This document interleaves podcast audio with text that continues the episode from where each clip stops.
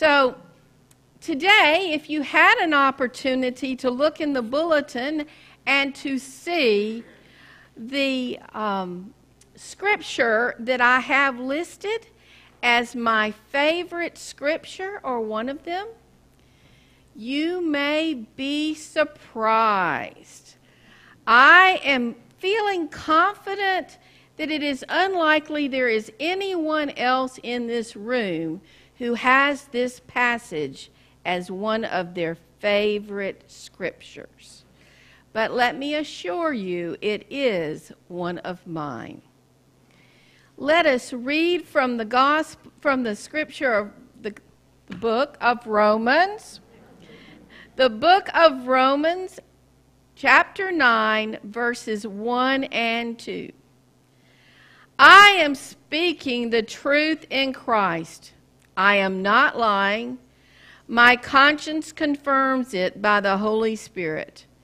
I have great sorrow and unceasing anguish in my heart. Let us pray. Life giving God, heal our lives that we may acknowledge your wonderful deeds and offer your thanks from generation to generation through Jesus Christ our Lord. Amen. In general, I do not believe in taking Scripture out of context. And I will share with you the context in which um, Paul wanted to share this passage of great agony that he had. Paul wanted so much for those who were Gentiles and those who were Jews to both come to know the Messiah, Jesus Christ. He wanted to share these words and lift them up.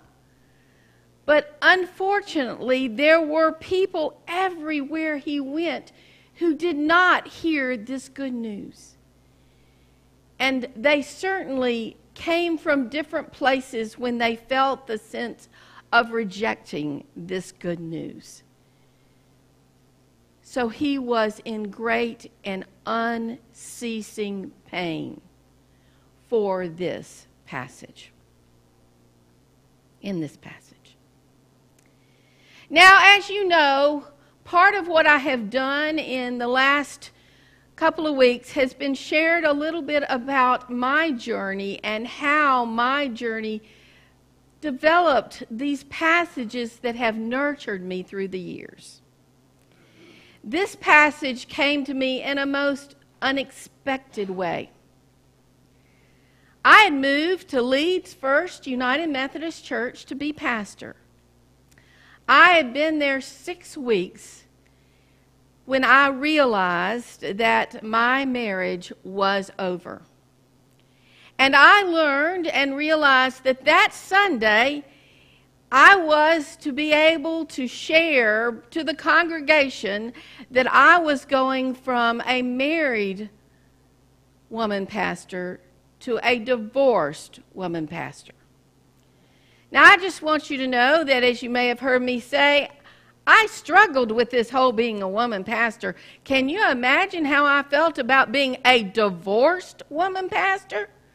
I was not excited to share this news. I had brought it to the attention of the pastor parish committee on Wednesday night, and I I was blessed with a wonderful district superintendent who came to say he was completely supportive of me and he would still have sent me if he had known this was going to happen and that I was going to be their pastor whether they wanted it or not.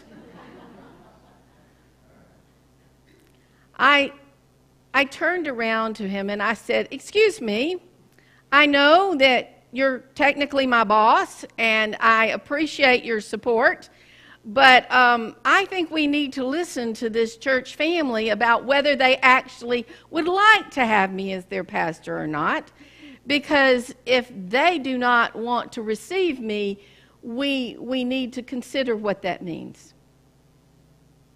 One of those great moments in life When you think it's going to be one of the worst moments and it turns out to be one of the best moments? One of the individuals of the committee stands up, walks over to me, lays his hand on me, and begins to pray, thanking the Lord for sending me to be their pastor. And then each other committee member did the same. I was blown away. I was absolutely blessed in that moment. And they announced they would share their support on Sunday morning and make this announcement. All good. All good. But I still had to preach. And I'm like, what do I preach on such a day? I, I don't know what to preach. So I, I did what I do which is I always begin, well, except when I decide I'm going to be a new pastor and share with you my favorite passages. I began with the lectionary and I began with reading all four passages and seeing what maybe the Lord would put on my heart. And the the, the passage that just struck me was this one I am speaking the truth in Christ. I am not lying. My conscience confirms it by the Holy Spirit. I have great sorrow and unceasing anguish in my heart. Well, that seemed like a passage I might could do something with at that moment. But I realized that in one way this passage was not true because the pain that I was experiencing on that particular day, the pain of loss and sadness and, and confusion, that pain was ceasing. And I today want to talk about the nature of ceasing pain the nature of what it means when we realize that God provides for us in the most difficult times of our lives. That God will come through and will support us and hold us up and lift us up beyond our imagination. That is what happened to me on that day. I, I preached on this passage. I shared that God would be with me and that I would cease in hurting at some point.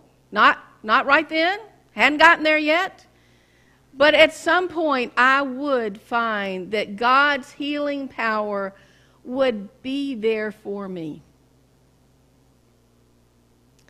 And do you know what? God brought healing in so many ways so quickly.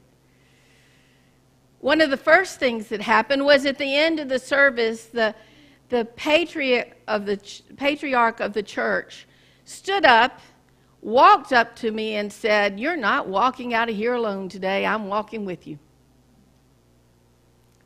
I wish I could tell you more about this wonderful man, but, but not today. But the most important thing came as the week went on. Three different individuals came to my office to see me that week. Up to that point, I had had people who had said, We're behind you, we're supportive, we care for you. Yes, we barely know you, but yes, we are going to, to pray for you and, and, and we are going to hear the word of God from you. And, and that had been beautiful. But still in my heart, I was hurting for God, are you sure? Are you sure that you have still called me to be a pastor of your word? As each one of these three people came to my office, they had the same thing to say. A story I have not heard before or since in such a dramatic way and certainly not three times. Each one of them came to me and said, Sunday I came to church and I had decided that it would be my very last Sunday to go to church. I had, and each of them told me their own story, I had something going on in my life that so embarrassed me, that so upset me, that so brought stress to me, that I believed I was not worthy to be in the house of the Lord. And as you stood up there Sunday, I realized that if you could be in this house of the Lord, I could be in the house of the Lord too. And what a wonderful feeling it was to realize that even, and maybe especially, the painful moments of my life offered the opportunity for me to be truly a witness to the Lord. Have you felt that? Have you experienced it where it is when you come through, when you even stand up with the Lord to those difficult moments of your life, that you find that is when you can be the greatest witness? And that is when you are also given the greatest gifts from the Lord. I shared that a little bit last week when I talked about um, Isaiah 40 31. That it is in those moments that God provides for us, and God provided for me in great ways that day. I challenge you to look at your own life and to consider where it is that maybe those difficult days, those hard days, become a moment in which you find that God can use you to the greatest amount and moment of your life. I think of it this way God brings blessings in the darkest of nights just like He brings sunshine in those moments after darkness. I wake up very early in the morning. Generally, I get up at 4:30 every morning and I don't care whether it is daylight savings or not daylight savings. It is never shining light at 4:30 in the morning. And I wait with great anticipation for the moment where I can see the sun arise. Why do I get up at 4:30 in the morning? I don't know because for some reason my body just don't want to sleep past it. In college, could I get up for an 8 o'clock class? No. My advisor told me he would no longer allow me to sign up for one of his 8 o'clock classes because even if I was there, I really wasn't there. Now the opposite is true. Eight o'clock at night, I might be present, but not really that great a presence to be around. What happened? I don't know. But sunshine and light bring joy to our lives, and that is what happens to all of us. God brings it to us. We have such difficult times saying goodbye to the people we love. And we, we don't ever know fully whether we will experience our loved ones' understanding of where they are in relationship to being with God. Because frankly, it is between ourselves and God that that relationship is. But one of the things I know is that God invites us all into his presence of great sunshine. He wants us to be with him. And on this earth, there will always be those hardships and pain that we hurt for with deep sadness and our concerns about those that we know that do not know the Lord are the deepest and hardest felt pain. Oh, what a wonder God gives us. And yet, even those of us who know the Lord the most have those moments of questioning. I've been asked through the years, when did I first come and accept Jesus Christ as my Savior? And let me just say, Jesus was my Savior before I remember, and I am blessed in that. But when did I come to accept the Lord as calling me to ministry? That was just a, oh, an awful struggle. And I wonder what Jesus was thinking when he's going, knock, knock, knock, knock, knock, knock, pay attention to me. And I was saying, Excuse me, Jesus, you're wrong. I don't think, I don't think Jesus likes to be told he's wrong. I, I don't think he's a big fan of it. But there are places in our life that we're always saying, Jesus, no, no, no, no. Not this, not today. I took a vow when I married forever. And I kept telling the Lord that this marriage was not going to end. And He was going to find a way to straighten it out. God had other plans. There are so many ways. When we've lost a dear one to death, when we have lost a dear friendship to something that breaks up a friendship? Have y'all ever had that happen? I have noticed that in the last 10, 20 years, we have gotten so we allow our friendships to be broken up by politics. Has anybody had that happen in their lives? I, am like, excuse me. I think that our friendships are more important than the, the pull of these politics that we allow it to do it. And certainly are our faith friendships. Our faith friendships. Those ones that call us to stand by each other. I was listening to the, the announcement on the grateful bread, and I was considering what it means for us that the, the word that we claim here is that where friends become family. And I thought about how often family is something that happens over meals. Our most intimate family, our larger family. We find that it is in that sharing of the meal that we truly get to know what goes on with one another. We've been working in our household on something very difficult. I don't know if you've ever had to go through that, but it's a wedding list.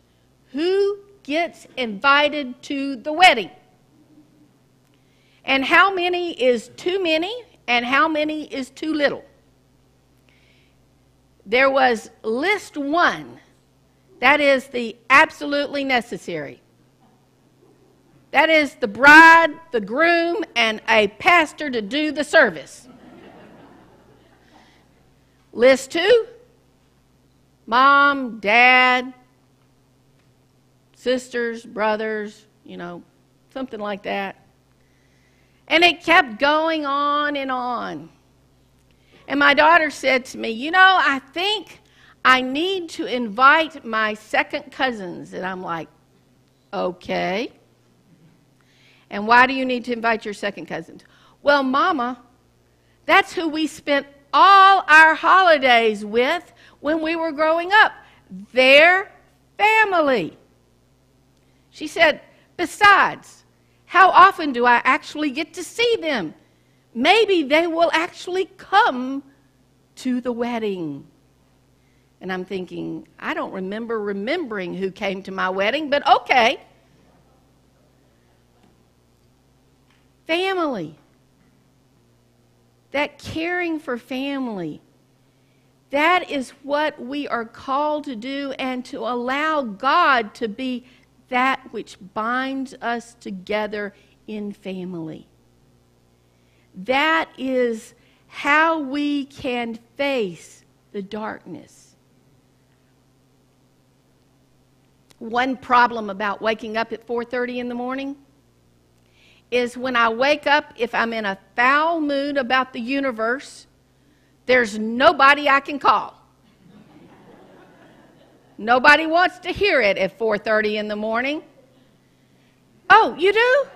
Well, uh, you may become one of my new best friends. Definitely family, you know?